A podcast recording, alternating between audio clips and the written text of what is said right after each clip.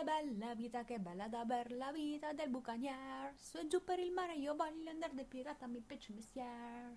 Oh, mi piace per mare vagar. Tu, tu, tu, tu, tu, oh, che bel mestiere fa il filibuster, non paga il suo funerale. Se tira le quaglie raggiunta la gioia finisce sul fondo del mar. Oh, amolo per sempre nel mar. Io ho una passione, leggere le storie, leggere, ascoltarle, scriverle se capita. E tra le altre passioni mi sarebbe piaciuto un giorno aprire una libreria.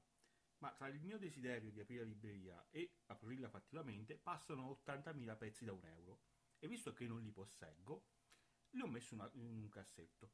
Avrei voluto anche, se avessi avuto ovviamente la libreria, sarei stato un libraio che aveva un podcast, come mi suggerì un giorno Francesca. Allora mi sono detto, posso fare il libraio perché non ho 80.000 euro, però ho un microfono di un certo livello, forse posso fare un podcast. Allora mi sono detto, beh, un podcast sui libri, parlare di libri che mi piacciono, me ne piacciono tanti libri, e ci sono anche un cospicuo numero di libri che odio profondamente.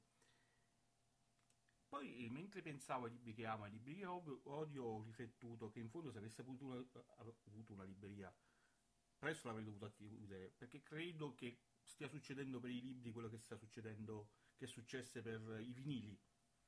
Gli MP3 uccisero praticamente i vinili, sostituendoli con i CD-ROM, e credo che i libri digitali siano destinati a far diventare un oggetto di culto e di nicchia quelli di carta.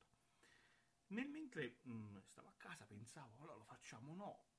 E siccome annoio spesso Federica con le storie dei libri che mi piacciono, mi sono detto, vabbè, adesso annoio anche qualcun altro. E ho deciso di fare questo podcast, cioè quello che scottate adesso. Però prima di proseguire, parlando del libro che mi piace di questa prima puntata, vi dico che tipo di lettore sono. Allora, io credo che la lettura sia un viaggio in cui perdersi. Credo alle lettere di Babbo Natale, quelle scritte dai bimbi dove- che, che iniziano con Caro Babbo Natale. Eh, poi credo anche ai bambini che ti- vi dicono che mi leggi una storia? Credo che fa- se Fabio Volo scrive delle cose che posso scrivere io, allora Fabio Volo non sa scrivere. Credo che se fai, fai capitare nella stessa frase Licio Troisi e genere fantasy, non capisci una minchia. Credo che Lucarelli e Camilleri sono gli scrittori e Faletti no. Credo che se un libro non ti piace non devi finire di leggerlo. E credo che se non ti piace un libro che piace a tutti, stai tranquillo, tu non sei semplicemente tutti. Allora, passiamo a parlare del libro, di uno dei libri che ha cambiato il modo di vedere il fantasy. Song of Ice and Fire, per quelli che non sanno inglese o lo parlano male come me, Le cronache del ghiaccio del fuoco di George R. R. Martin. Questo libro non è stato solo un viaggio, poi sono una serie di libri, una saga. Questo libro ha avuto per me il significato un gioco di carte, un gioco di ruolo, conoscere un sacco di persone appassionate come me della saga. Perché questo libro è differente, che ne so, da Licio Troisi? Sentite bene come inizia. Le tenebre stavano avanzando, meglio entrare. Gareth osservò i boschi attorno a lui farsi più scuri. I bruti sono morti. Da quando hai paura dei morti? Poche righe. Nel prologo delle, delle cronache già vi trovate catapultati in un universo diverso, dove le stagioni possono durare anni, dove ci sono lunghe estati e il romanzo inizia proprio durante questa lunga estate. C'è stata la guerra dei re, ci sono stati eh, lunghi e sanguinosi combattimenti per istituire al trono un nuovo re.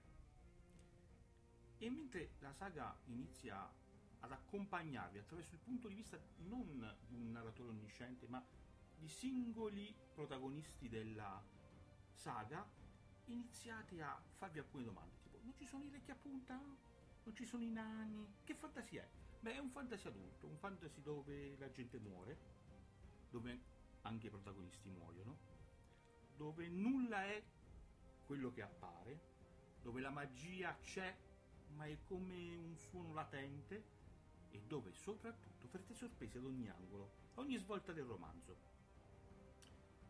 Perché ho amato tanto questa saga? Perché ascoltate come parla dell'amore Martin.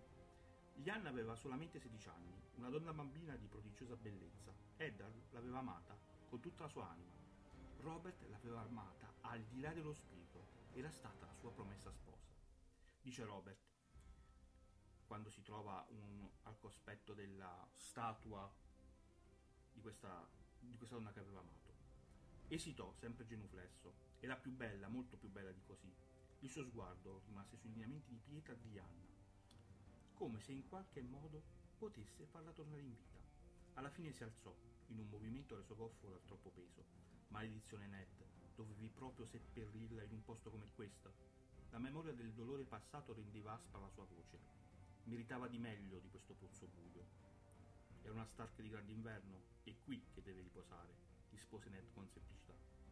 Dovrebbe essere sulla cima di una collina, sotto un albero di frutta, con sopra il sole e le nubi. Dovrebbe poter sentire la carezza della pioggia. Non c'è nessun lucchetto su Ponte Milvio, nessuna eh, stronzata da, infarinata da ex eh, panettiere da quattro soldi. Ci sono solo le parole semplici di un uomo innamorato. Un uomo che sente ancora il dolore delle sue lacrime. E poi prosegue, perché non è finita qui. Prosegue così. La mano di Re Robert sfiorò il volto di pietra, le sue dita le percossero lineamenti con dolcezza come se fossero stati quelli di una donna in vita. Ho giurato di uccidere Raigal per quello che ho fatto. L'hai ucciso, gli ricordò Ned. Soltanto una volta. Robert era ancora pieno di veleno. Vedete, in questo secondo pezzo, uno che segue all'altro, c'è il profondo amore per una donna e lo stesso odio causato dalla perdita. Niente stronzate di nuovo, melliflue, niente vampiri di Twilight, niente amori impossibili. La rabbia che deriva dal fatto di aver ucciso l'uomo che ti ha privato della tua donna e quella morte non è servita a placare il dolore. E poi la gente viene a raccontare, oh ma ho letto la saga di Twilight, è eh, bravo, pirla. Ci sono altre cose che amo di questa saga, potrei continuare a parlarne. Mi sono trattenuto sul primo libro, vi potrei anche raccontare il mio pezzo preferito, il Bosco dei Sussurri, ma sopravvengo per questa volta. Ricordate, eh, leggete libri che vi piacciono, solo quelli che vi piacciono. Io vi ho raccontato del mio.